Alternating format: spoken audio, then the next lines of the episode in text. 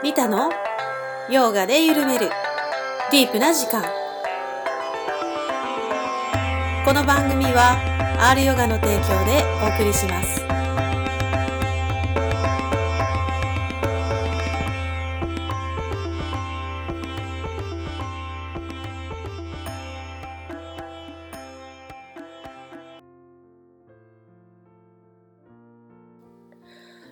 はい皆さん。お元気ですか？リータですなんと今回からですね、えー、あの現代人のためのヨーガスートラの翻訳者である伊藤正幸先生にゲストにお越しいただいて、えー、いろんなお話をですね、お伺いすることになっております。イェイこんなことがヨガゆるに起こるだなんて。ね、本当にありがたいことです。ね、この企画をしてくださったのはですね、ヨガスートラシリーズでですね、ご一緒している、えー、グゼインの秋田正門さんのおかげでございます。ありがとうございます。そしてね、えー、リタと正門さんと、えー、伊藤先生で、えー、これからいろんなお話をしていきます。えー、今回はですね、えー、伊藤先生のプロフィールの部分とかですね、えー、ヨガスートラ翻訳に至るまでのね、経緯をですね、お話しいただいております。それでは、ゆったりとお聞きください。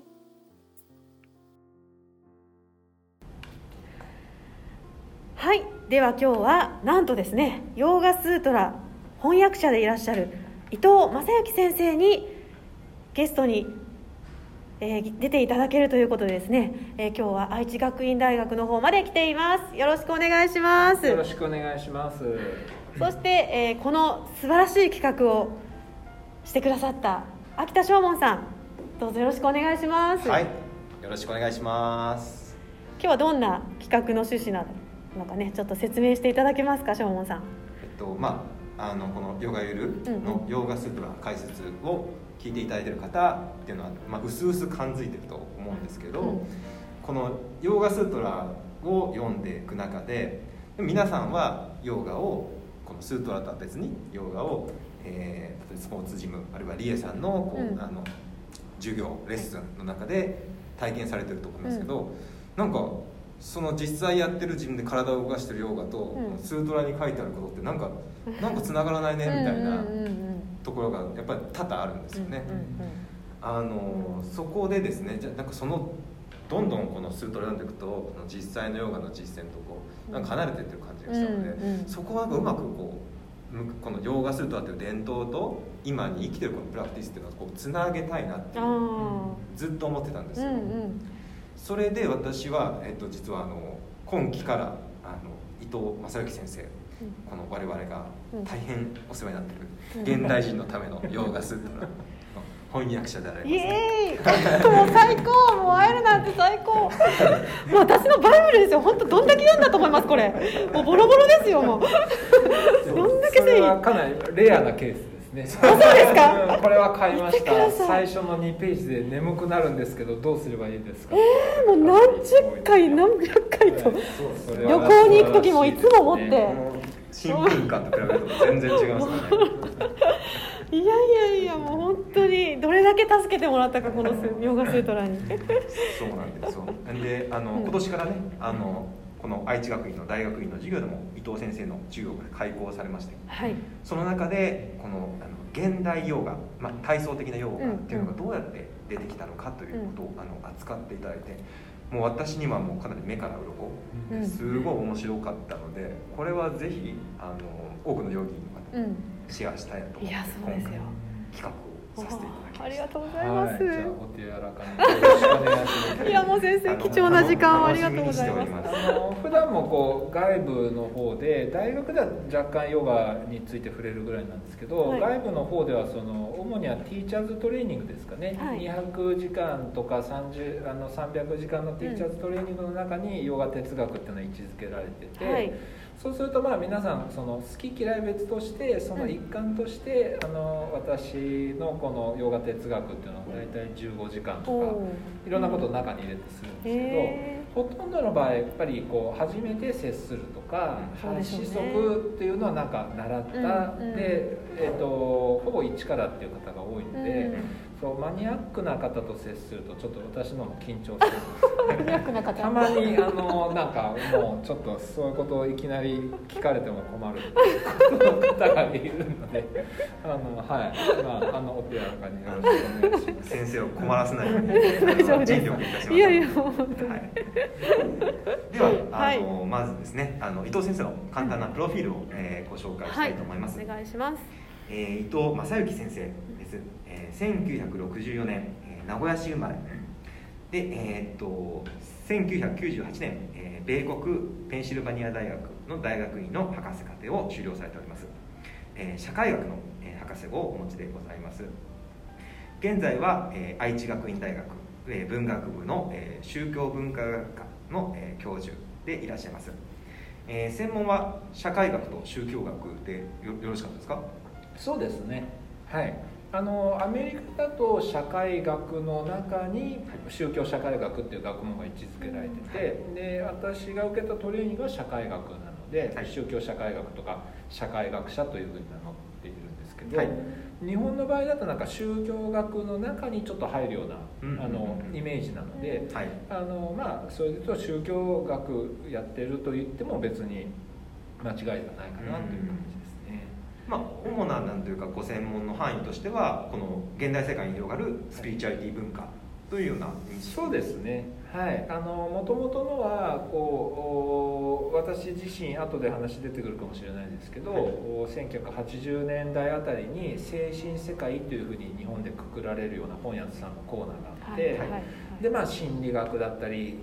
哲学だったり。でもなんか学問的な哲学とか学問的な心理学っていうよりは自分のまあ何て言うんですかね体験だとか成長だとかと関わるような分野がありまして。でそれに関心を持ってたんですね、はい、ですんでそれを学問的に扱うとどんなふうになるかというのがまあ私の専門で今時の言葉で言えばそれをスピリチュアリティって言ったり、はい、ヒーリングって言ったり癒しと言ったりすると、そんな感じでしょうかね。ね、あの本当に面白い分野。だけど、うん、なかなか、ね、学問としてあの取り扱われる先生はあの少ないかなという印象があの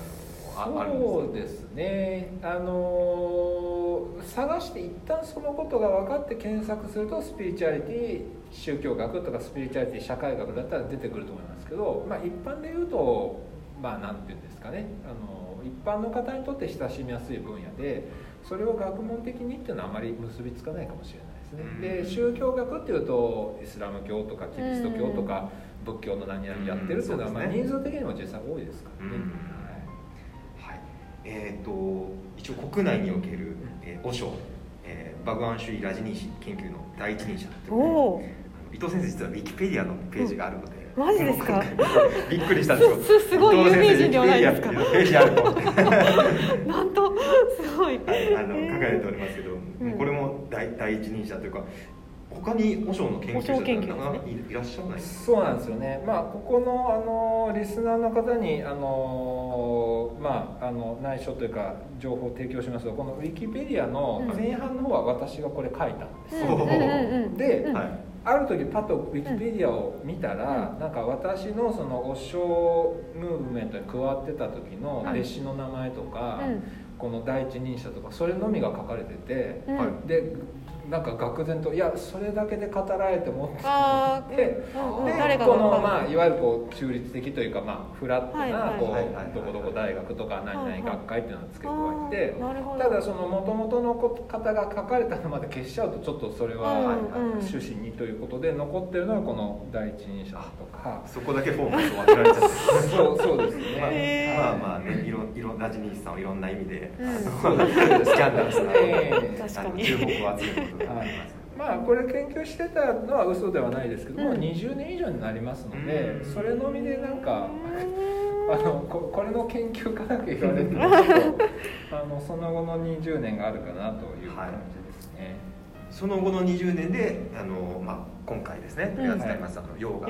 現代洋画そうですね、はい、や、えー、とマインドフルネス。そうですね。の,、あの取り扱われられる、はい、そういうことになります。ということですね。はいえーまあ、これが簡単な先生のあのプロフィールですけども我々はね 今回あの、ウィキペディアには登場しない、ええ、マル秘プロフィール、まあ、手に入れましたけども、もういろいろ聞きたくて聞きたくて。そうそうなんです本になりますね本ねバイオグラフィーそうですね。レベルですけど。いやもうそもそも最初のところからですよ。どんなところですか、ね、中2中314歳15歳の時に哲学とか心理学に関心を持ったのがスタートということ、ね、そうですね。あの、うん、今回そのリエさんの方から、うん、ヨガスートラにどういう関心を持って、うん、あるいはそのどういうきっかけで翻訳をっていうふうに聞かれて、まあ物事ってどこからそういうことで説明するかっていうことだと思うんですけど、まあ、そういう意味で言うと自分がヨガスートラに最初にこう、接したのっていつだったかなとか。じゃあそれ接したきっかけって何なのかなっていうことをまあ自分も気が付いてみるともう50代半ば超えてやってますんで、うんうん、それをちょっと自分なりに、うん、で自分の中でも本当ついこの間ヨガ現代人のためのヨガスートラも出したつもりでいたんですけど、もう出してでももう十何年経ってね。でってことはこれ出そうと思ったのはもっと前だし、じゃあ最初これどういう理解だったかっていうので遡ると、まあもっと遡れば遡れるかもしれないですけどとりあえず中2ぐらいからちょっとちらほらとあの、キーワードというか書いてみたということですね。そこはどうまあ、もっと掘り掘りますけど、はいはい、どうしてそういう方面に興味を持ったかっていうのは。それね、うん、あの今自分一人息子がいて高校1年なんですね。であの今でも私まず自分のことを思うのは、うん、なんか自分なり社会のことを本当になんか客観的に見れないというのを本当に自覚してるんですよ。普段は見れてると思うんですけど、見れてないなと、まあ、で、あの話前後しちゃいますけど、この現代人のためのヨガスートラもこれ出せばもうヨガでヨガとは何かで悩む人いなくなるからもうこれでもう全て何もやることないと本当に思ってたんですよ、うんうん、でも、うん、出す直前になって出版社からゲラの段階の見たら、こんなの出して誰が読むんですか？ちょっと先生には騙されましたみたいななんか穏やかな口調でこれさえ出れば本当に皆さん全て解決しますし、すごく優しく書いてありますからって言ったら、これは優しいと思う人はそんなに世の中いないと思います。みたいな話になったんですよね。で要はまああの一時が万事でなんか岡本にこれ別に騙すつもりじゃなくて、すごくシンプルというかであのバランスよくできてると私は思った、私も思いますよ。でで中学校のも、だから自分からすると思春期の、まあ、男の子か女の子か分かんないですけどね、それはまあ人生についていろいろ考えて、でそれが何とか学まで行くかどうかは別として、図書館にしろ本屋にしろいろいろな本があるから、そうするとまあそういう哲学とかねそういう時期ですよねという、まあ、それが入門なのかどこまで行くかは別として関心あると思ってて、で僕はそれ自然と本当に図書館で手に取って、どこまでかは分かんないけど見てたって感じ。ですでもそれを、同じクラスメートに行ってもあまり語らないし、そうでしょうね。で僕よりもそのいわゆる学力その学校での成績いい人間いて、うん、だからそいつらはそういうことを語らないだけで実は内面もっともっといろんなこと知ってたり勉強してるのかなと思って、うん、だけ掘り下げようとしても、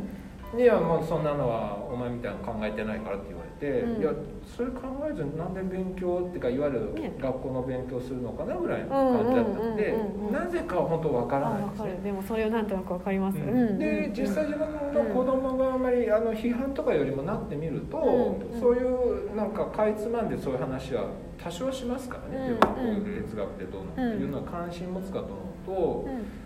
あんまり関心は持たないですね、だからまあパーソナリティなのか、説明するとねいろいろできるかもしれないですけども、まあ関心持つ人が世の中いろいろいろんな分野でいて、まあなんかね正気に打ち込んでもそれのみやる人もいれば、うん、なんかこう他の全然関係ないのがかもしれないし、うん。そういうご縁があったんですね。というふうには思ってます。カルマですね。そうですね。ご縁ご縁でしょうね。いや普通、普通持たないですよ、ね。中二で中二で哲学は早いなと。私も早い方だけど、うん。高校最後か大学最初ぐらいですね、うんうんうんうん高校生でショーペンハウアーでしょ。そうこうは手に取らなかなかね。ううんんすごいですね。こうん。でもこれってねなんか格好つけたいのもあるし、うん。はいはいはいだから今考えるとさっきの言ったずれてるので、うん。そういうことに関心持ってるのが僕のにとっての格好をつけてる感じだったんですよ。ねああうんうんうんあーただ周りは例えばニューアカデミズムとか流行った時代があってなんかちょっと難しいことやってるのかっこいいみたいな、うんその時代には当てはまってたんですか？ねいやいやそれはもっと後ですね。もっと後。それは多分まあそれから45年とかもっと後ですね。じゃあもう単純に先生の中で自分のパーソナリティとしてこのこういうウパニシャットとかローソンストーンとか勉強したのがうん。かっこいいみたいな、うん。そうですね。途中からは本当に中身ですけど、うん。だからそのなんていうのかな。まあでもそうとしか言えないですよね。例えば若い頃お酒が強いとうん。アルコール度数の強いものをこうグイッと飲む、はいはいはい。というので言うとなんか本屋にいろいろ本並んでると、うんうん。岩波のコーナーの哲学のとこだはいとなんか一番難しいんだけど、うんでもなんかそれをあの触れているみたいな。いいですね。なんかなんとか物語とか、うんうん。ちょちょっと軽めだとちょっとなんかそれ軟弱みたいな、うんうんうんうん。わかるわかる。みんながアイドル聴いてる中、うん。レイジー・アゲンスト・ザ・マシンとか、マリリン・マンソンとか聴いてるみたいな。まあ多分ねそのこだわりでうん。だからそれがどう他の人にというよりもそんな感じだったと思いますねうん。出だしはね。ああそうだったんですね、うんまあ、その後その関心は続いて。そう瞑想を始めてるんですよね。うん。ろ浪人時代に？浪人時代、瞑想を始められたの、うん。そうですね。あのーまあだから、まあ、かいつまんでそのあたり言うと、うん。中2の時に、うん。後でその人有名だとしたあの梅原武史先生の「哲学する心」とか、はいはいはいあと心理学は多分心理学入門だったと思いますけど、うん。でまあなんかそういうのがキーワードで本屋さんいろいろあるし、うんでその本の終わりとか見るとねこう似たような分野でこういうあの人がいるとか哲学者のって名前出るから、そういうのも本当新書薄っぺらい本だと思いますよ、うん。そういうなんとか全集じゃないと思うんですけど、うん読んでいきましたと。はい。でその中でまあこう響くのとヘルマン・ヘッセの「シダールダ」っていうのを読んだら、うん。あなんかこれブッダのそのものの伝記ではないんだろうけどなんかものすごくこう惹かれる世界がそこに展開してるってか、うん。であの基本的に僕東洋に全然関心なかったんですよね、うん。今でもそれ残っちゃってるかもしれないですけどなんか西洋のが何段か進んでるもので、うんうん。日本とかアジアは遅れてるぐらいに思ってたんですよ、うんで西洋哲学って最新のものでというのででその中でもこのショーペンハウエルとかショーペンハウアーって言われる人って比較的読みやすいんですけどでそれの結構なんか全集みたいなのの最後を読んだら、なんか哲学者として語ることができるのはここまでで、うん。で皆さんがさらにこれは真理を深めようと思ったら、ブッダに会う。でブッダっていうのはもうその2500年前のっていうよりその目覚めた人でその人のもとで体験するしかないとか、なんかそんなこと書いてあって意味がなんで西洋が一番優れてるはずなのに、なるほど。なんでそのブッダが出てきてという。うん、で後で考えるとというか後でまあそういうお勉強みたいなことするとドイツとかイギリスとかいろんな国っていうのはまあ今から100年200年ぐらい前にうん。このインドの思想が伝わってで結構そのインテリ層もそれを読んでうん。感化されてるので、はい。探すといろんな文学作品でも。あのあそれこそヘルマン・ヘッセがブッダのこととか、うん。ロマン・ロダンっていう人がうん。ラーマ・クリシュナのこととか、まあ、出てくるんですけどね。うん。でそれでえどういう意味となってというところですかね、うん。早いわ、はい。それこそれ私も大それ最近ぐらいですからね。そこ大学生あ大学後半か。ちゃんとそれ認識したの最近ぐらいですから、うん。高校でその認識の感じいや認識でもないんですよ。いや本当あの今それは言葉として説明するとうんそうなるだけで、そこまで別に理論的にやってたわけじゃないし、うーんそうですね。生きづらくはなってきますよね。ですですね。そのもうまあ話聞いてるだけで相当とんがってる とんがってたんだろうなと思う。でしょうね。それはでもいいわ。倫理社会の先生とかだとね、なんかの名前正行だから「正行言い返したれ」みたいなことを言って、うん、そのなんか倫理社会の嫌な学生ですね。嫌な嫌なあれですよ本当に、うん、まあその流れで洋画するとのこの時高校生の時に出会われた、うんうんうん、そうです。でウパニシャンドっていうのはよく名前に出てくるんですよ、はい、そういう西洋の人も出てきて、うんうん、でそれもなんとかウパニシャンドって何種類もその中であるのも、まあ、その時よく分かるような分からないようなので接して。で多分まあバカバッドギーターとかねいろいろこう聖典とされるものそう無限にはないですよね、うんうん、日本語でまあ日本語でしか読めないし、うんまあ、キリスト教の聖書とか、うん、なんかインドだと何々とかっていうと、そう無限にはないので、うん、であのね今お話ししながらこう古い解説ヨガスートラっていうのをすごい。歴史を感じますねででそれを持ってきてみると、うん、昭和56年とか書いてあるのでそうすると。まあ、もっと今何釣りかになってると思いますけど、はい、迫田先生のヨガスートラですね今お持ちなの。初版に近いですね。初版が昭和55って書いてます55でこれ、はい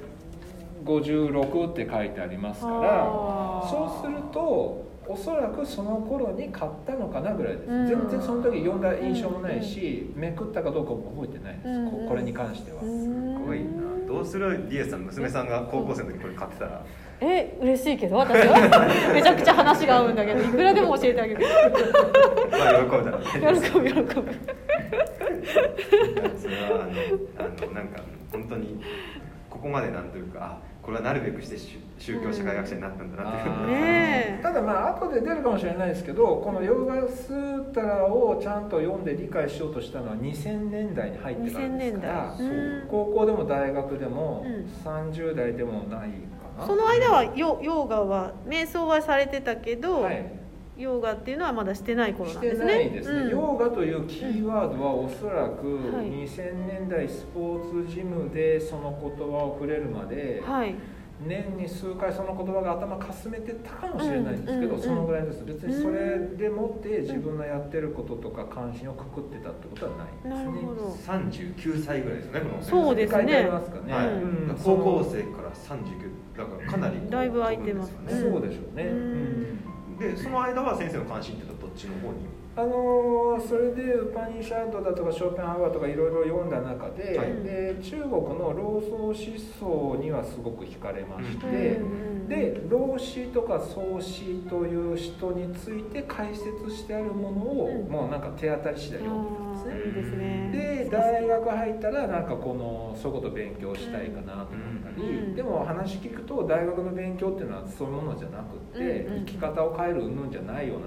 ことだから、はい、逆にそれ関心あったらあんまり行くとがっかりするよみたいな話も聞いたりしてたんですよ、うんうんうん、でそうこうするうちになんか本屋さんの精神世界の本本のコーナー見たら「バグワン・シュリラジニーシ、うん、老子を語る」という本があって、読んだことあるそれ。ああります、ね。うん、でそれで、パッと見たら老子っていうのは実在かどうかわからない、でもあの彼のような人はいただろう。なぜならば私が老子だからって言って、わけわからないどういう意味みたいな。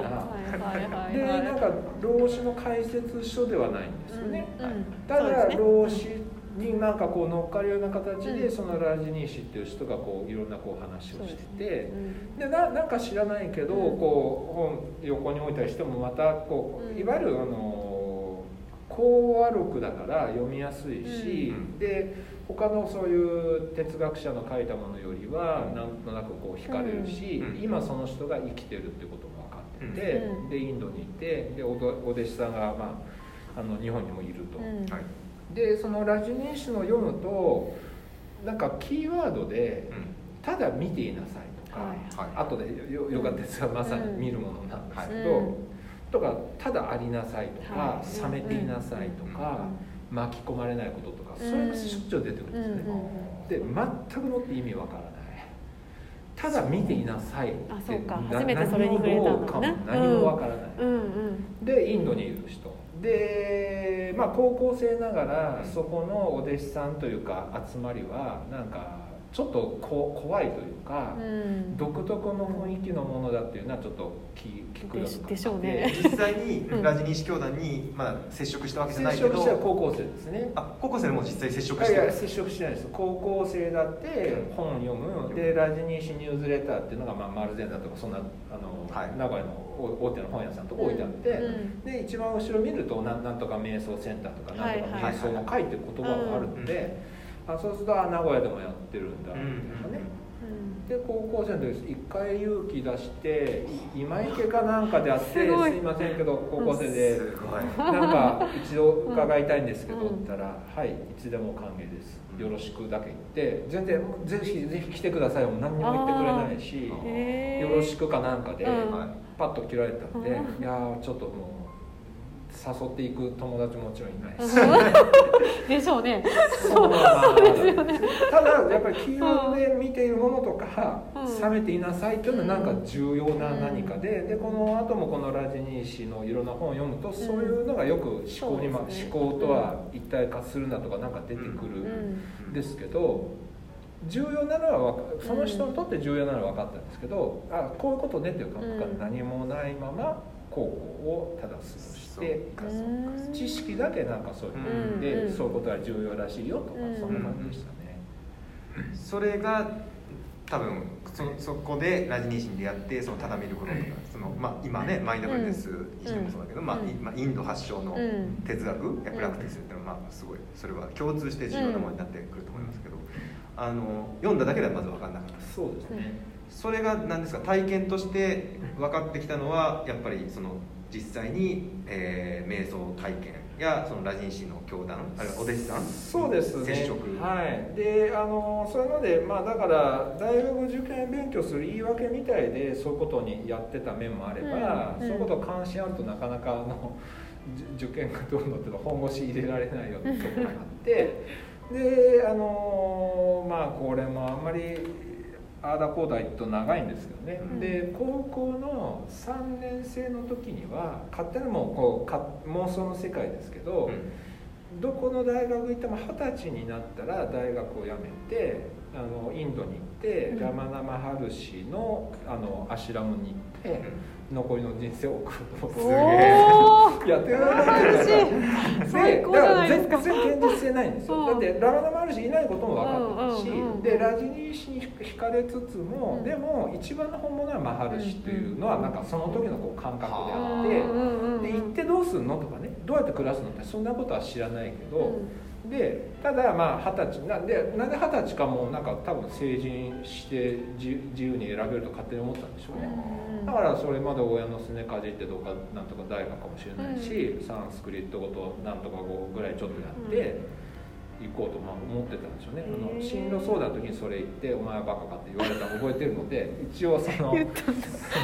母親も呆れてて「あなたはこんな子に育った覚えはない」みたいな話はしてたのでまあだから現実には何にもないんですけど。でまあそれあってで結局はまああのそう言いながらまあプライドとかいろいろあって京都大学受けて、で受験でこう落ちて、でえっ、ー、とあ一浪終わった時かな。でその時なんか京都の町憧れもあって京都に住んでて、はいはいはい、で受験が終わった時にこれはもう勇気出して、もうかっこつけたことばっかり言ってるけど、何も体験してないんだからということで。うんあの熊本にこのラジニシの瞑想センターがあったんですよね、はい、でそこだともう逆に引っ込みつかないというか、うん、1体以上こう帰れないみたいな環境に身を置きたいところもあって、はい、そこに1週間か10日ぐらい受験終わった次の日に行ったと思うんですけど、うん、でそこで初めて瞑想なるものをやったかもしれないですね。座禅みたいなのはひょっとしたら学校なりどっかでやってるかもしれないですけど、うんそれ除いては初めてかもしれない、ね、本格的にね、えー、プラクティスとの出会い、うん、そうですね、でそれで出会ってそこに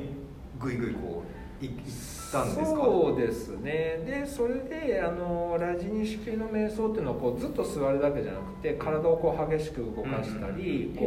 うなんていうんですかね混沌とした技と呼吸させたり、はい、まあだから今の私の知識で理解するのとただいきなり座りなさいよりも、うん、激しい運動させてはいストップとした方が、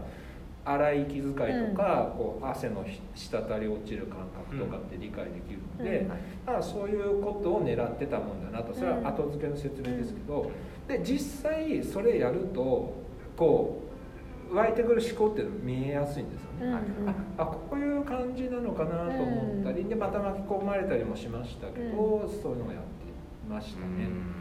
であとそのラジニー氏のところであの面白いのがグループセラピーっていうのがあって、はい、要はそのラジニー氏の言い分だとその西洋人とか西洋化された日本人っていうのは瞑想だけやってても深まらないんですよね。でそれと同時にセラピーで心のお掃除をしていろいろとこの幼児体験かもしれないし学校教育で教え込まれたものかもしれないしそういうものを少し手放すことを同時にやらないと。まあ、いわゆる昔ながらの瞑想法をやってても深まらないというのででいろんなタイプのグループセラピーがあるんですよ。例えば親子関係をこう見つめ直すグループセラピーとか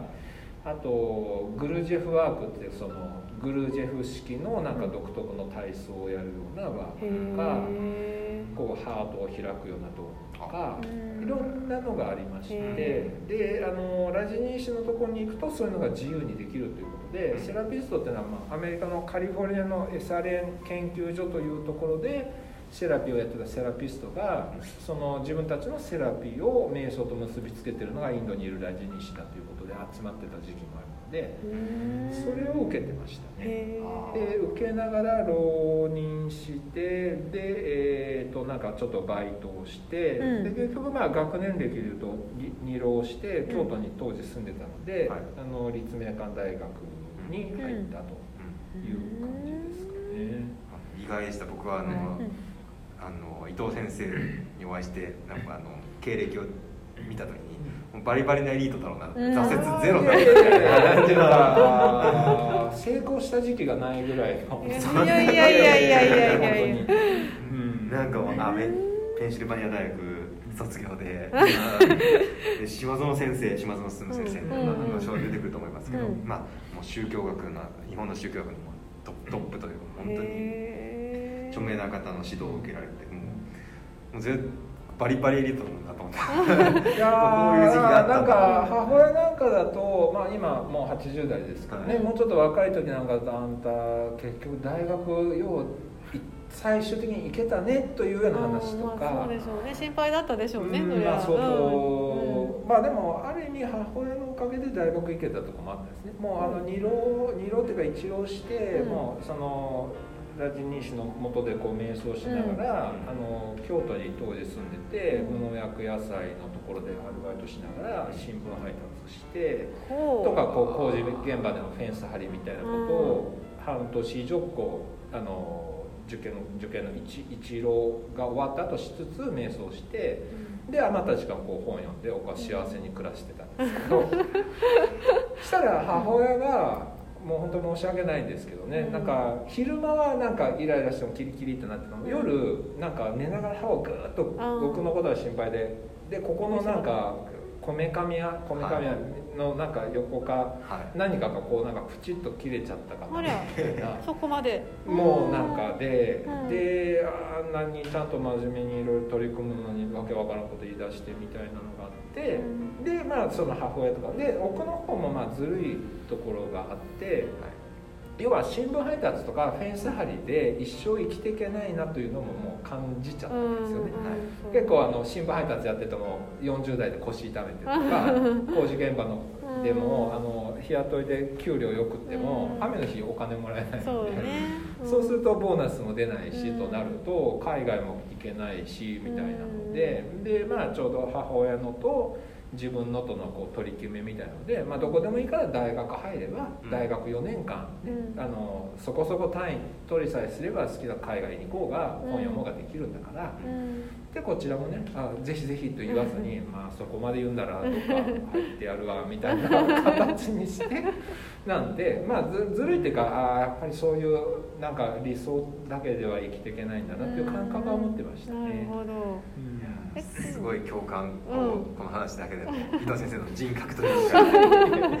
ねやっぱりこのスピリチュアルな世界に来る人って大、まあ、私も含めてだけど、うんうん、やっぱどこかちょっと軌道から外れてしまった経験っていうのは人生の中であるのかな、はい、もう完全になんかすごい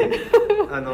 もうバリバリの学者だからな伊藤先生。あのこういうのないんだろうなと思ったらすごい。あの共感を。いや本当そういうので。ななんでその辺のが今のあの社会学的分析というかその現象に対して共感もするけど批判的なのとは結びついてますね。だからそのラジニー氏も後でこうかなりオウムとオウム真理教の地下鉄サリン事件と近い出来事を起こしたりもするんですよね。で、あのまあ、そこまでいかなくってもやっぱり組織として運営するというと理想だけじゃいかないわけですよ。すね、お金集めないと、この建物もね維持できなかったり、そ、ねうん、のもしもそのメンバーがそこで生活してたらお金出すのかどうかの問題になって。そうすると理想では何か語ってても、瞑想自分だけでやったってね、あの収益にならないわけだから、そうするとグループセラピーということでやるとまあまあ有名どころのセラピストを海外から呼んで、1人5万とか何万円かはまあ2泊3日とか出してくれると、そうするとまあ50人集める方で自分たちの運営に何割か持っていけるとかね、うん、であのかなり後になってこうヨガ見てヨガのこう組織とか見ててもそれ運営でどういうふうにお金回してるかとか、うん、それは自然といきますね。その言い悪いというよりも、うん、逆に言うと変に理想だけ掲げてるところがあるとちょっとそれどうどういうふうに回してるのかなっていうのが逆に気になっちゃったりしますね。それはなんか私なんかお寺で修行してたから、本当にお金かかんなくて、多分タイとかミャンマーは多分国のバックアップがあるんだと思うんですけど、タイなんか特に王室の、だから本当にかかんなくて文字通りかかんなくて、もうあこれはもうここで修行してるだけで本当に一生食べれるし、一切お金の心配にならないから。逆にそういうところに目がいかないというか、そういうところ目がいっちゃうと汚いみたいな思っちゃうんですけど、やっぱり伊藤先生はそのご自身にそういうラジニーシーの教団の体験があるので、うん、そういうところにきちんと。そうですね。あの宗教に限らずその社会で制度の中にも埋め込まれてるとそういう心配いらないわけですよ。そうですね。伝統仏教、うん、だからそうですね。お寺があるからそうするとほっといてもその戒名をつけるかもしれないし、うん、まああのねお金をこう自然と出していただくれたりこう、あの共同体がサポートするわけで、うんうん、それをこう新参者で出てきた時にはそれが難しかったり、ね。うん、あのまあ、今出たようなタイとかミャンマーとかそういうところになると社会全体がそれをサポートするということがあるので、ね、それは大きいですね。あの大学でも同じことが言えて大学教員っていうのはあのなんていうんですか生徒さんからの授業料と大学受験の受験料ででもって大学っていうのは成り立ってるわけですよね。うんだから大学教員の個人だけでまあそれそういう能力ある人もいるかもしれないから外一歩出てその人のなんか能力で講演会だけで稼げるかって言ったらほとんどちょっと難しいんですよ。やっぱり大学なるものが制度に埋め込まれていてで多くの皆さんは4年間で私立であれば400万500万のお金を出す、うん、あるいは奨学金借りてローンローン返済をしてでも行って大卒の資格を取る。うんというふうになってるのでそこでの教員もまあ生活できるということで、あのうんなかなかそう理想というか理念だけではうまくいかないそうですね。気がしましたね。面白い側面ですよね。この立命館大学は、はい、えっ、ー、と心理学科を入ったじゃなくてですね、うん、これ産業社会学部っていうのが入ったんですよ。それも、うん、もうあの立命館大学には申し訳ないんですけど、うん、もう適当にこう日にち受ける日を受けて受かったのがそこだったということなんですかね。ただ、あの後々これはもう後付けになりますけど、幸いしたのがあのそこでいる先生何人かはあの実に素晴らしい先生がいらっしゃって、その先生と交流が持てたり、であのとで当時その、まあ、大学入ってもあんまりチューブラリンでという形だったんですけどでその時に、まあ、あの三田宗介というあのペンネーム牧祐介っていう名前で。気流のなろうと、ね、そういうことをやってる人が社会学者。えじゃあ社会学とか産業社会学の中でそういう立場に置きながら世の中を少し冷めた目で見つつなんかこう宗教現象を高くというか、まあ、何とも言えない目線で見るような人がいるのであ、こんなことができるのかなという気はしたんですね。三田宗介さんが先生だったんですか？いやじゃないです全然。あの三田宗介先生はあの東大の社会学にいらっしゃったので、で私が習ったりは全然ないし面識も面識もないんですけど、ね、ただ私が習ったあの佐藤義和先生って方は日常経験の社会学みたいな名前を付けて日常の中にある人々のこの営みというか、そういうことにどういうふうに眼差しを持てるかみたいなタイプの社会学者の方であのそうですね。その方がいたからであのまあなんか勉強も続けつつということですね。でまあ、ここなかなか1920歳から進んでいかなくなっちゃうんですけど でその時に、まあこうまあ、あんまり読者のリスナーも多くないと思うんであれなんですけど、うん、なんかなんかこうスピリチュアル界のねなんかこうエリートみたいな早熟みたいな話になっちゃっててあれですけど大好物ですけどね私。19の時に、はい、あのあのラジニー氏がアメリカに共同体を持ってたので、うん、アメリカに行って弟子になっですよね、うんうんうん。アメリカに行ってで弟子ってて今考えると結構ハードル高いのか。当時はハードルにも何も思ってなかったんですけど、うん、弟子の条件はそのラジニー氏から、まあ、ラジニー氏の弟子ですけどラジニー氏は直接は私は弟子からもらった名前を名乗ることだから日本語の名前を捨てて、うん、それはまあそれはまあやめとくかな名前をもらったサンスクリットの名前を名乗るとで、えーと、服は全部赤でそれ以降全身赤なんです。であのマラと言われるこのラジニーシのこう、ペンダントみたいなのをつけて、あの生活ということなのではい、であの赤以外の服はもう全部処物が誰かにあげて、うん、赤の服を着て、でやってました。されてたんですか本当に？そうですそうです。赤い服で、はい、すごい。あの赤って言ってもあのなんか褐色のお坊さん着るやつみたいなやつじゃなくて、あのー、赤なら何でもいい赤なら何でもいいっていうふうでしたね。でもあまりなんかピンク系統まで着る時の人がで西洋人とか出だして、うん、いやそれはちょっと違うっていうのでもうちょっとこういう赤にしろってなりましたけどだからなポロシャツかもしれないけど赤のポロシャツだし、うんだからもう濃い紫ぐらいならまあ OK かなぐらいのだったんですね。えじゃあそれで大学行ってたってことですか？そうなんです赤で全身赤で、うん、お母さん。すごい。お母さんそれ血管がちょっと。まあ一応大学行ってくれたから そう赤だ赤でもいいよ。前のも行かないっていう時よりは まだなんか出家してインド行くっていう時よりはまあ一応なんかカンカン法律って言ってくれてるかかは分かんないですけどだからまあそれで自転車こいでるとね知らん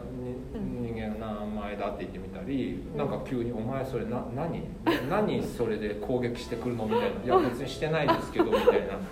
そういうことをやったのがなんかね同じクラス内にいるっていうのはやっぱり。でも二浪してますしね。二浪してるし、うん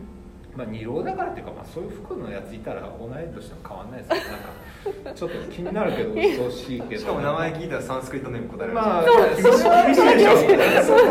学校が普通に学校が普通に読んでやってました日本ではやってそれちょっと目立目立ちますよねいろいろね、うん、でやってたんですけど、うんうん、それが1985年で、うんでなんかこういずれはこうインド行くのかアメリカ行くのかで共同体で生活して瞑想してやっていこうかなと思ってたら、どうも共同体で問題が起こって、なんかアメリカでの共同当時アメリカに共同体があったんですよね、うん、2 3 0 0人人が住んでる自給、まあ、自給自足まではいかないですけどまあでも農作物作ったりとか、えー、共同体があって。それが崩壊して、うん、でそのラジニー氏もそこの場を出たというで FBI の捜査が入ったみたいな話で、でまあ何なんだろうといろいろまああのありましてですね。で結局はあの一応法的にはラジニー氏は事件に関与してないんだけど、うん、その組織の、まあ、運営のトップのまあ、女性のインド人女性の人をはじめとする何人かが、近隣の住民に対してサルモネラ菌という食中毒のをこう散布したとか。えー。えーと、それもなんか自分たちのこう共同体が不利になるようなこう証言とかね、はい、そういうのを嫌がらせ工作としてやったりとか、裁判のまあ本当オウムのの10年前に起こってるんですけど、それに近いことがこう明らかになって。きて。でそれはまあ僕が研究者とかこれを研究しだしてからそういう情報細かいのは入れましたけど、うん。うん、少なくとも当時からするとなんかそこにいずれ行くという場所がまずない、はい、でこのラジニシっていう人もなんか世界各地を渡り歩き出した、うん、でラジニシ曰くその私はあなた方に個人として独立してほしかったのに、うん、あなた方のマインドはそのラジニシ教団というものに従ってシーラの言いなりに動いてて悲しかったみたいなわけわからんこと言まあ、依存依存されてたみたいな感じですね、そういうことですね、うん、だからあの、もう赤い服もなし、うん、で数珠下げるのもなし、うん、で社会の中でやってきなさいみたいなことになってなんか突き放されたような感じだったんですかね。なんかある意味そのあの赤い服なので生きづらさもあるけど、なんかそれをアイデンティティにしながらね、うん、お前たちと違って私はこう瞑想しててこういう本を読んでてみたいなことが全部こう崩されちゃったような感じのところはありました、すごい体験すごい体験。うん、なんか本当にそうこのまだまだまだ二十歳いってます、ね、高校の時にラマナマハルシのところに行ってというのも、うん、なんで辞めたかっていうとラジニーシュのその教えとかその接してるとそれも奥の中のエゴだなということに気づかされたんですよね。なんか、うん、一番聖なる場所に行って何々をするというマインドが作り出した何かだから、そういう意味でそれをなんか次々と叩き壊す生きたマスターがいたとしたら、うん、まあそれの近いとこにいてで変わった変な人もなんかこのラジニシ関係で多かったんですけど、うん、あのそうじゃない方とかもいたんで、うん。うん、もちろん素晴らしい方もだから僕ももう大学行かないって言った時も絶対に大学行くべきだということを説得あの母親と共に説得した人もこのラジニシのお弟子さんの方で。でその方はあの東工大で助手やってたけどそれやめてインド行った方だらしいんですけどね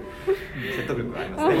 ね確かに。なんか呼吸法のエクスパートかなんかだけど、うん、やっぱりそういう肩書きないなんかっていうのを捨てない限り、うん、あの自分に向き合えないっていうので自分はこう捨ててきたけど、うん、それはそれでで英語なんだよねみたいなで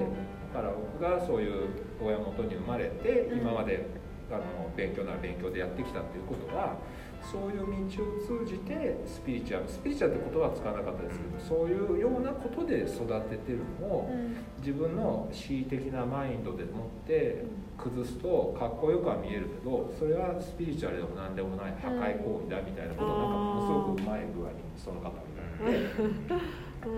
で母親もあこんな素晴らしい人が近くにいるんなら、うん、あの大丈夫だみたいな話なんですよね。だから大学もどこでもまあどこでもではないですけど入ったら必ずそういう知的なもののあでもう一個言ってたのはあれだった。そのマインドっていうのは別に悪いものじゃなくて知的なものを洗練されつつの方が実はいろんな意味でこう知的なもの感情的なものいろんなものをこう成長させていった方がなんかこう知的なものとかそういうものを排除してよりもよっぽどこう洗練されたものに向かっていくみたいな話もされててだからまあゆくゆくはそういう留学するとかそういうあの人と海外の文化と接するのも鏡だから、うん、あのそういう機会があると行くといいんじゃないのみたいな話だったんですね。羨ましいですね。人生の前半でそういう、ね、導いてくれる人、まあ、挫折も含めていろんな経験、その後の人生をこう指針になるような経験があるやりやりたいかというとどうです？赤い服着ていやなかなか勇気ありますよね。いやいやでも、うん、働き出して30代、うん奥さんも子供いる状態でそっち行っちゃったこと行っちゃった人って結構いるいるじゃない？ですかああうんうんうん。確かにね。このスピリチュアル業界を見てると。それを考えたらこの,、この若いうちにやってるね若いうちにやってる身軽なうちにやってるっていうのは本当に、あのいいことだなと、うんでそのアドバイス通りアメリカに留学されてるわけですねそうですね、うん、あのそれがあったからではないですけど、うん、やっぱりあので大学入ったあたりからはそのスピリチュアルっていう単語は使ってなかったかもしれないですけどその内面世界をこう探求とか瞑想とか言いながらも生活していかないとダメなのでそれをどう両立していくかということをずっと考えてましたね。だからなんか資格取って同日薬学校に通ったりとかいかにこう短い時間でお金を得て自分のちゃんとした時間を確保するかみたいなことは考えてたんですけどなかなかそれがうまくいかないですよね、世の中そんな風にできてないですからね、でこうなんか行き詰まったみたいなところもあるし、まあやっぱりあのどっか外国に行くといいのかなみたいな、まああのなんていうんですかモラトリアム的なことがあるんではい。うん、でその所属してた立命館大学が、ね、ピッツバーグ大学というところ交換留学を結んだ第2期生ぐらいだったんですね、うん、今だとねどの大学でも交換留学ってやってますけど、うん、というのであの行ったということですね。なんか学問深めたいでも瞑想深めたいというよりも、まあ、ちょっとこう日本の状況からちょっと出たところに行ってという感じだったでそこでラジーニー氏に会うって書いてありましたあ、うん、で、うん、そので一旦上の心境とすると、うん、勉強は勉強でやりたいけど、英語力は伸ばしていきたい、えー、海外もまあ英語を通じるかやってみたい、そのぐらいだったんですよね、でまあたまたまそのハウスメイトというまああのホームステイ先みたいなもんですよね、ホームステイというよりまああのご家族がいて、で僕のこう経歴みたいなのをこう話したら、まあ、かなり珍しいんでそれはみたいな話をしつつあのそのご夫婦とちっちゃな、まあ、あの生後数ヶ月の赤ちゃんいらっしゃったんですけど、うん、いやうちのあの妻のこのジェーンの方もかなり変わってて大学中退してインドに行ってて、うん、でそこでこのラジニー氏のレクチャーを直接聞いたことあるんだみたいな、っていう話だってへえみたいな感じうん、で奥さんの方はもうそれでラジン氏何も惹かれなかったと。私は惹かれなかったけど、うん、あの当時プーナ今プネって呼んでますけど、うん、そこに行ったりして、まあ面白い経験だったという感じですね、それでアメリカで、まあ、本格的にペンシルバニア大学で勉強を始められて、ここからはアカデミックな研究に今、そうですね、まあ、行った時は1988年にピッツバーグ大学でそれは交換留学なんで1年で終わりになって、うんうん、で大学院が89年に入ったんですよね、はい、でその時はやってることの8割9割はもう勉強ですよね、はい、まあ、もっとかな。瞑想たまにしたりもしてたかもしれないですけど、うん、そういう生活で、であの修士課程、えー、2年あるうちの1年終わったあたりだったかな？入って89年入ったからあ入った年ですね。修士課程入った年の9月入学だから、はい。数か月後の1月の19日に、うん、そのラジニー氏当時お正ラジニー氏って名乗ってましたけど、うんうん、が亡くなるんですよね、うん、で日本から友人がどうやって僕のアメリカの連絡先見つけてくれたのか電話で「あの今日お正が肉体を離れました」と、うん、自分なり深く瞑想してください」だけ言ってガチャンと切って「え死んじゃったの?」って言って、なんか自分の中で中途半端なそのうち自分も生活落ち着いてなんかキャリアないなんかあったらまあゆくゆくはインドくのかなとか、瞑想やるのかなぐらい思ってたのが、あもういないんだと思って、えこんなことやっててよかったのかなみたいなのがすごくありましたね。うん、よって大学院辞めようとは思ってないんですけど、でそれもあったので大学院の1年目の夏かな。それ1月だったけど大学院の1年生のプログラムが終わったの。6月7月8月あたりだとか。そのあたり2か月半ぐらいそのインドのラジリシのところに来ました、ね、あそうですね。このビパサナ瞑想をする前に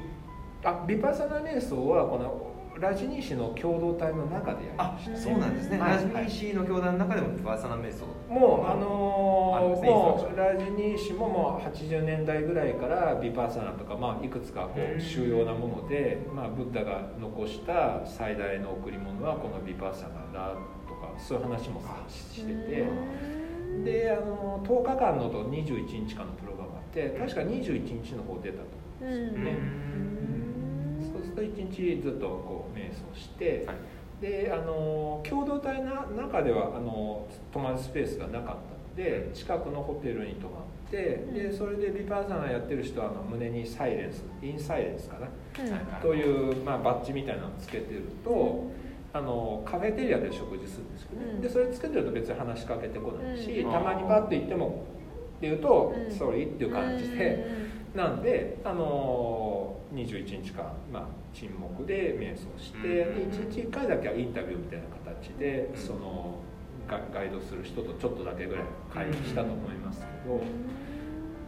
基本的なビパッサナ瞑想の、まあ、リトリートに近いようなそうですね、そうですね。まあ周りがわわさわさしたところだけどまああの、うん。まあ、そこの部屋とか会話をせずにという。聖なる沈黙は、まあ、そうですね、はい、あそういうことだったんですね、でこの24歳からで先生がこの愛知学院に来られる37歳までは、あのまあ、あの基本的には研究っていうのがメインで、あのまあ、キャリアを積んでこられたそうですね。ですんでその辺り以降今に至るまでだと、うん、一方の曲あの曲っていうか極端でもう純粋にこう知的関心というか、うん、でこう社会現象としてヨガとかマインドフルネスとか、うん、宗教現象を見てる自分があって、うん、でもう片方の曲で自分自身もこう探求者というか関心持つ存在があって。でそのその揺れ動きが時期によって変わっていくって感じですよね。ずっとどっちって感じじゃないんですけどねなかなかそれは稀有なこのバランス感覚っていうのは本当に、バランス取ってるって感じより一方だけになっちゃうんですね。そうでしょうね。そうでしょうね。だから例えば、うん、まあ今だとまだ研究多少やってるかどうかわかんないですけど、うん。なんか学会とか行ってねなんかその知的な関心ので触れていいなと思う時と、うん、ちょっとなんかこれって本当の宗教本当のスピリチュアリティなんか体験とかと関わりない何かだなみたいなことでググッとこう体験の世界というかそちらの方の人たちのサークルにどっぷりの時期もあれば、うん、でまたそういうのを少しこう引き離したところで、あの分析したいというのが起こったりと。感じですね、じゃあ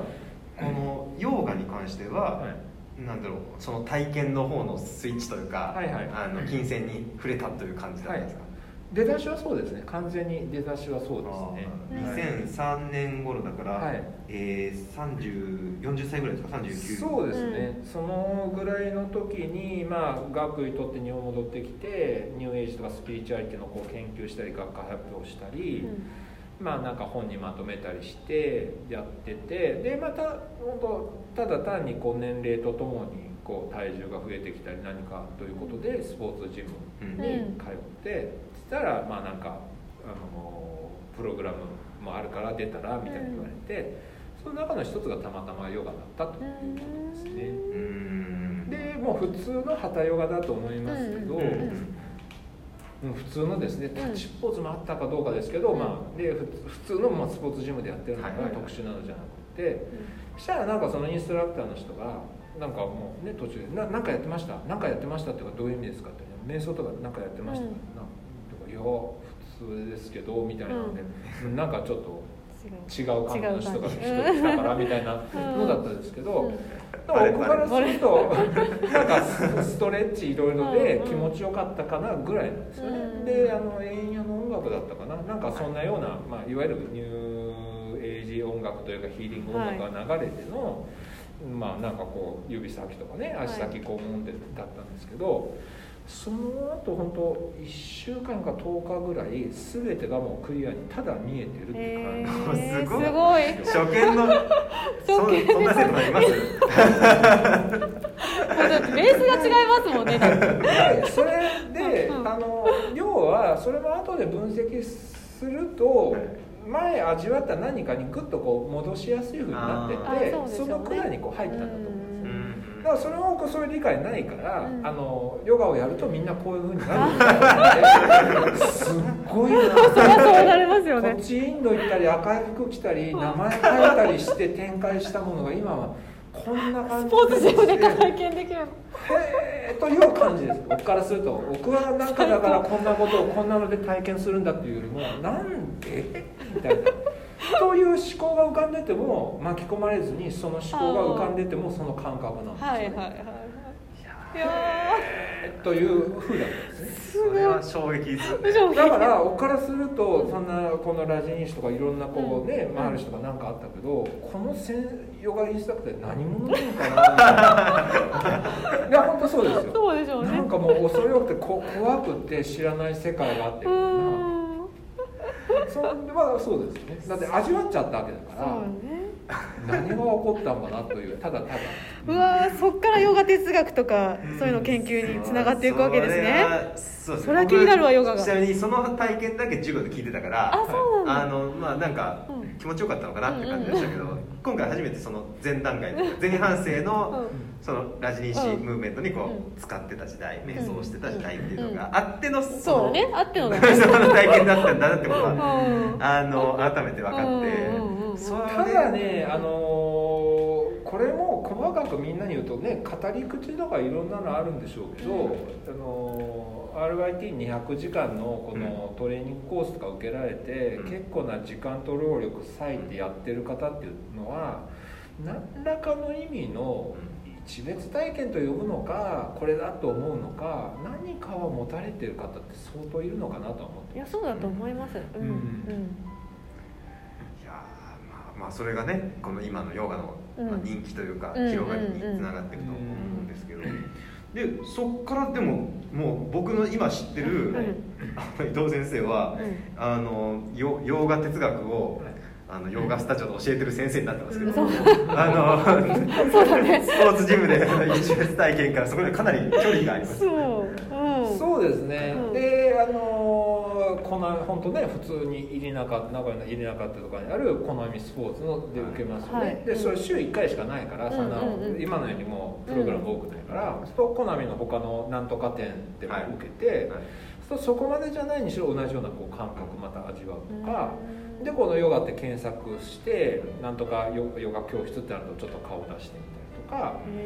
そういうのをやってましたねでまあまだその西洋式というかニューヨーク式のヨガスタジオっていうのはまだ名古屋でなかった頃なのででホットヨガっ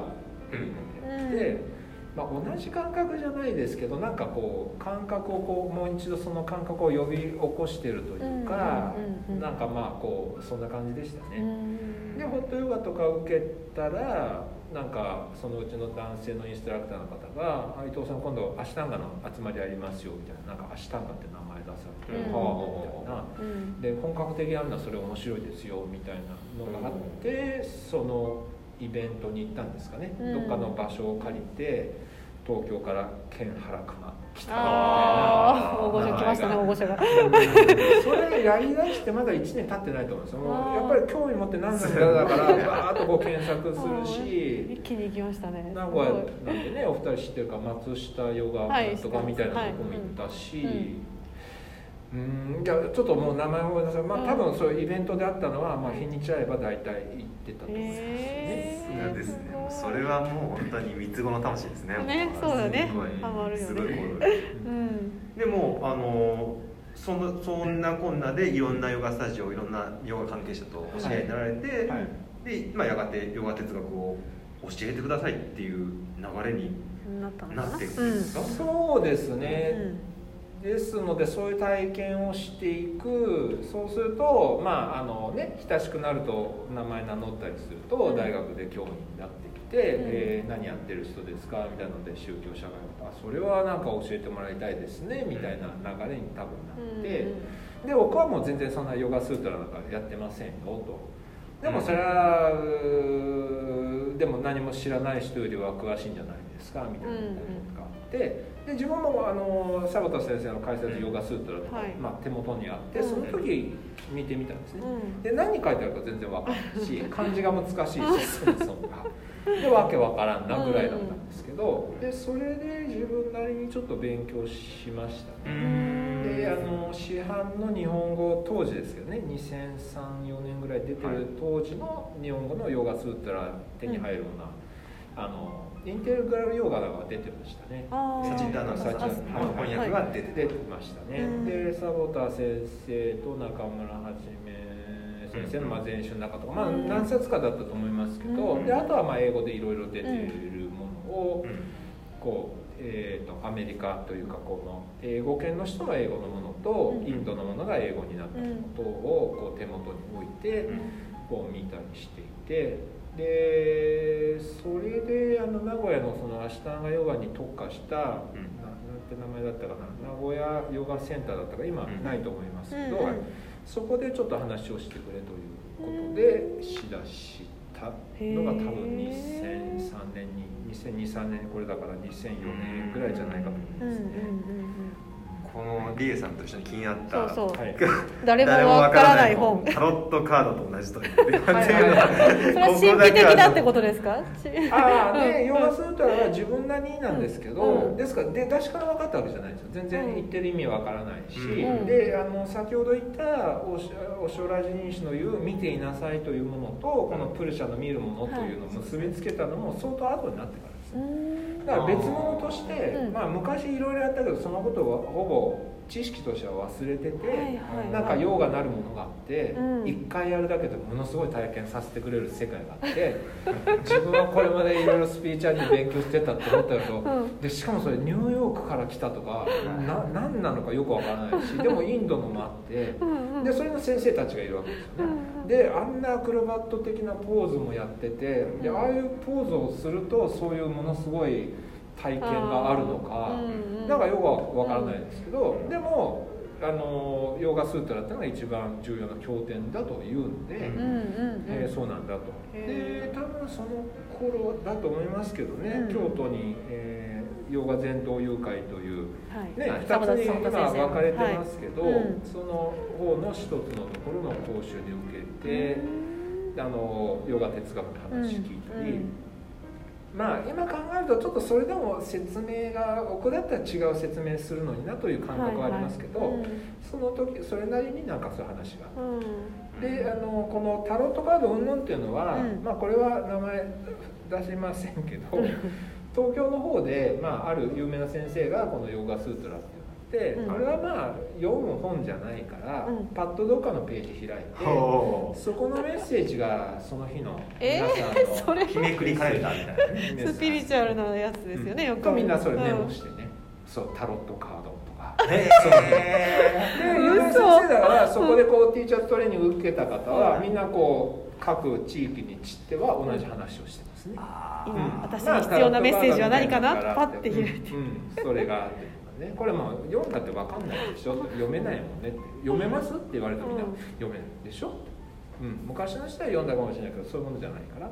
その先生も読めないってことですよね。その先生はだから読め,、読めないと、読めるもんじゃないでしょ、という話ですねでももうサチタナンダ役とかがあったら結構分かりますよね、あただそれサチダなんだが出てても、その中で分かる箇所があると例えば道徳的な何かとか、こういうのは人生で役立てましょうというところが分かるんであって、見るものっていうのがあれを読んでなんか分かるようになったり見るものと見られるものとかそれ体験しか分からないっていう意味でですか？ということと、こうフレームとしてなんか、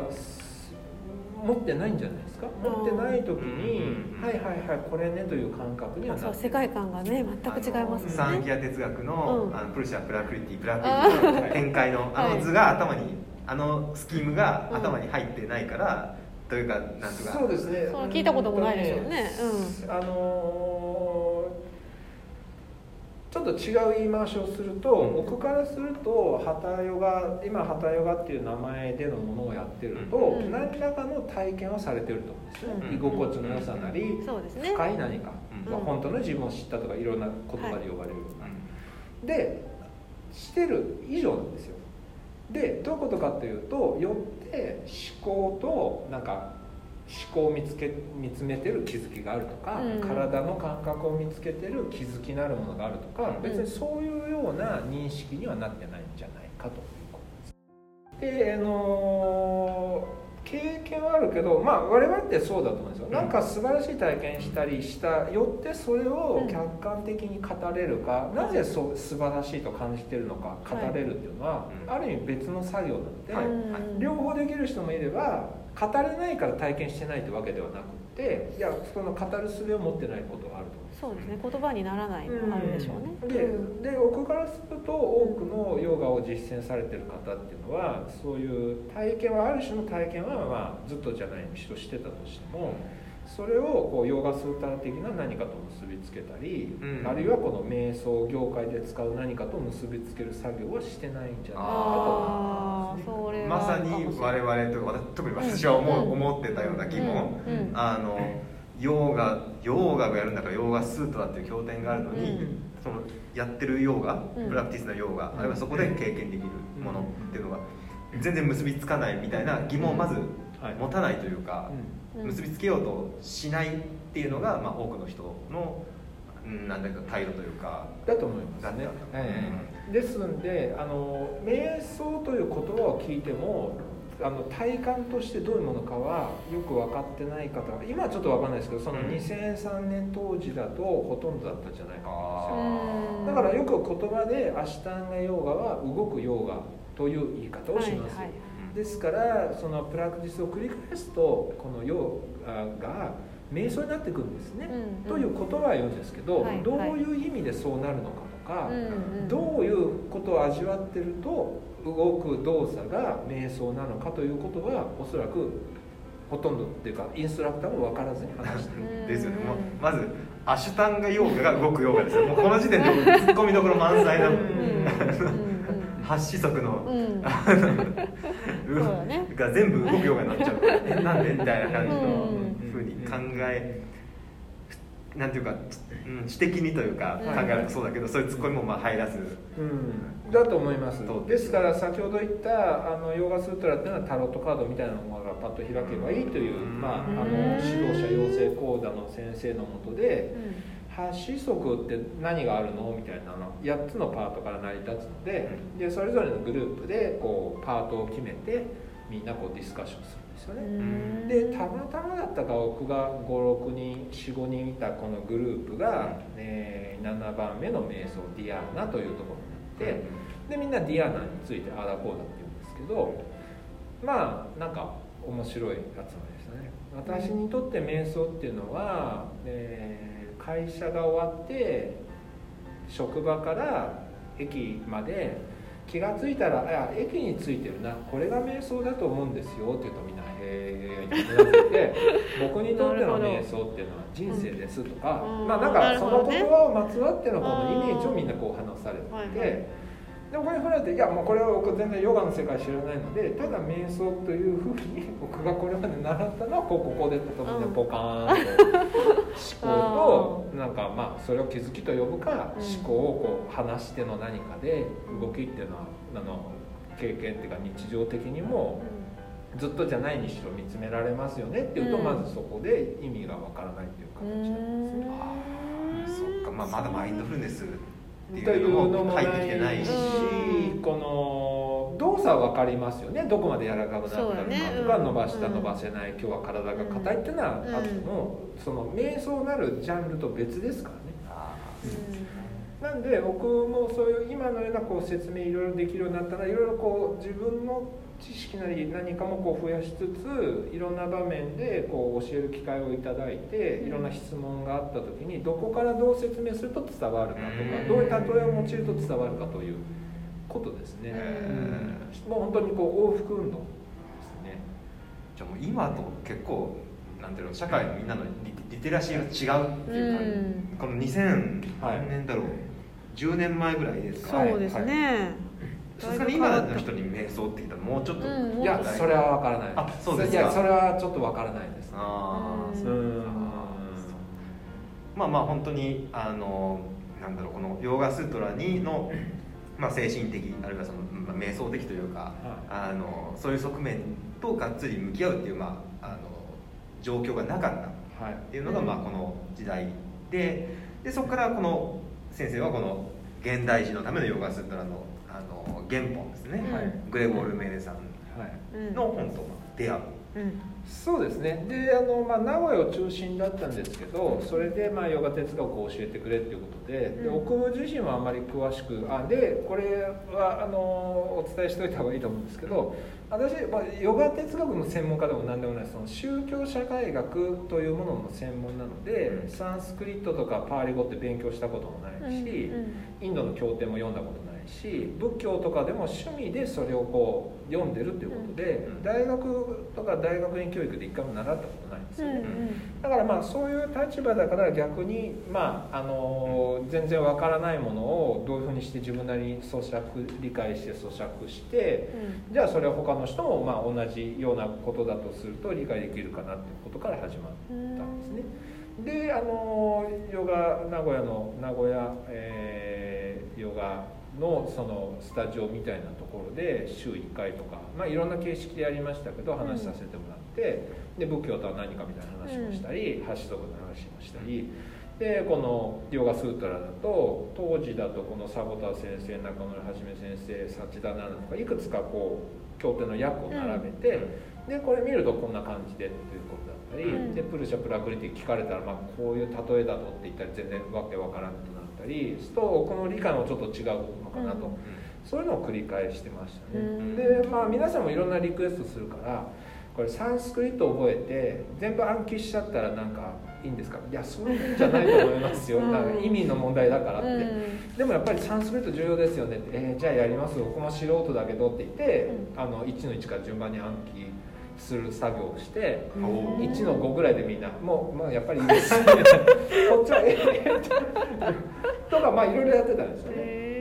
でその中でやっぱりで本書いてくださいよっていやいきなり本これ書くまでのもないしなというところでグレゴール・メーレさんの本が出てで奥なりに自分はまあ心理学的なことすごく関心もあってあのそういう心理学の方はまあどち、まあ、やや専門寄りなので、うん、あこういう説明をしてくれるなら僕はあの腑に落ちるしまあいろんな説明はもちろんあるだろうけど、うん、あのこのスタイルであの説明をしよう、まあ、してる面もあるしこのスタイルでしよう。ということで。えー、グレゴール・メーレさんの、まあ、関連ページのとこをコピーしてそういうあの講習会みたいにさせてもらう時に、うん、でそこをまあ日本語の要約をつけてたりしてたんですよ、で、まあ、そのうちそれをじゃあもうちゃんと訳したらどうですかみたいなことで,、で僕なんか別にあのインド学とかそういうの専門でもない人間がこんなことやってもなと思いつつじゃあ他誰がやるかというと、うん、インド学とはそれ仏教学は仏教学でそそこの世界のお約束事があるので、うん、こう現代のなんとか学の専門でもないようなグレゴール・メーレさんが書いた本が訳されることはまあおそらくそうないだろうなというのがあって拙かろうが何だろうがまあこれは訳そうかなというふうに思って、うん、えー、出版社の方に企画書を出したんですね。それでそのおかげで我々の手元にそうですよ。ありがとうございます。おお 洋菓子とかがあるわけです、ね、いやいや本当にね先生の濃い、うん、ディープディープなお話を。もうね。あのタイトルにふさわしいですね。ね。ヨガで緩めるディープな。ディープな時間。あの素晴らしい、はい、あのお話を伺いました、はい、あの次週から、うん、いよいよこのヨーガスートラが具体的にまどうやって生まれてきたのか、はい、そしてその中身について、はい、ね、入っていけたらなと思っております、はい、先生どうもありがとうございました、ありがとうございました。長い時間で最後までどのぐらいの方が聞かれてるのかと思いますけど話す方は楽しくあのお話しさせていただきました。ありがとうございます。とても楽しかったです。ありがとうございました。はい。はい。伊藤先生長時間にわたってありがとうございました。伊藤先生のね、優しい、ゆったりとした喋り方、いいですね。いや、そ、それとともにですね、このディープな内容ですよ。素晴らしい。やっぱり人に歴史ありだなと思いながら、本当に板もしみじみ感じましたね。あの、探求者としての人生というかですね、うん、本当に共感できるところがありましたね。で、あの、ヨガとの出会いも衝撃的なエピソードでしたね。まあ、もちろんその瞑想をされてたベースがあったからこそでしょうが、その和尚との出会い、そのベースがあったからこそヨガと出会ってヨガスートラを翻訳することができたんだなっていうのが分かってなんかすごく腑に落ちたというかですねあ本当に出会うべきして出会っているというかですねはい人生ってそうなってるんだなっていうふうになんか感じましたね。あの、お正ラジニーシはですね、あの、ご存知ない方もいらっしゃるかもしれませんが、まあ、精神世界、瞑想指導者、ね、神秘家として、あの、有名な方で、あの、調べていただくとね、出てくると思いますが、えー、ウィキペディアなんかでね、あの、調べると、伊藤先生の和尚の研究論文なども、あの、拝見することができますので、ぜひですね、え、ご興味のある方は見てみてください。また、和尚の、え、著書もですね、私も何冊か読ませていただきました。えー、タオのことが、タオとかね、老子、えー、そういうテーマで語っているものを読みましたけど、なんて言うんでしょうね、とてもスイートなんですよね。あの、スーッとハートに入ってくるような文章ですね。あんな文章が書けたらいいなってすごい思います。あの、それもね、興味のある方はぜひね、えー、読んでみてください。何よりも、え現代人のヨガスートラですね。ぜひこれは必読ですので、あの、これからヨガゆるで、えヨガスートラシリーズ、どんどん進めていきますのでね、ぜひそちらもご購入いただければなと思います。さあ、この話はまだですね、どんどん続いていきますのでね、えー、また次回お楽しみになさってください。ということで、今回はここまでです。長時間にわたってお付き合いいただきましてありがとうございました。暑いので体調にね気をつけてどうぞお元気にお過ごしください。リタでした。バイバーイ。またね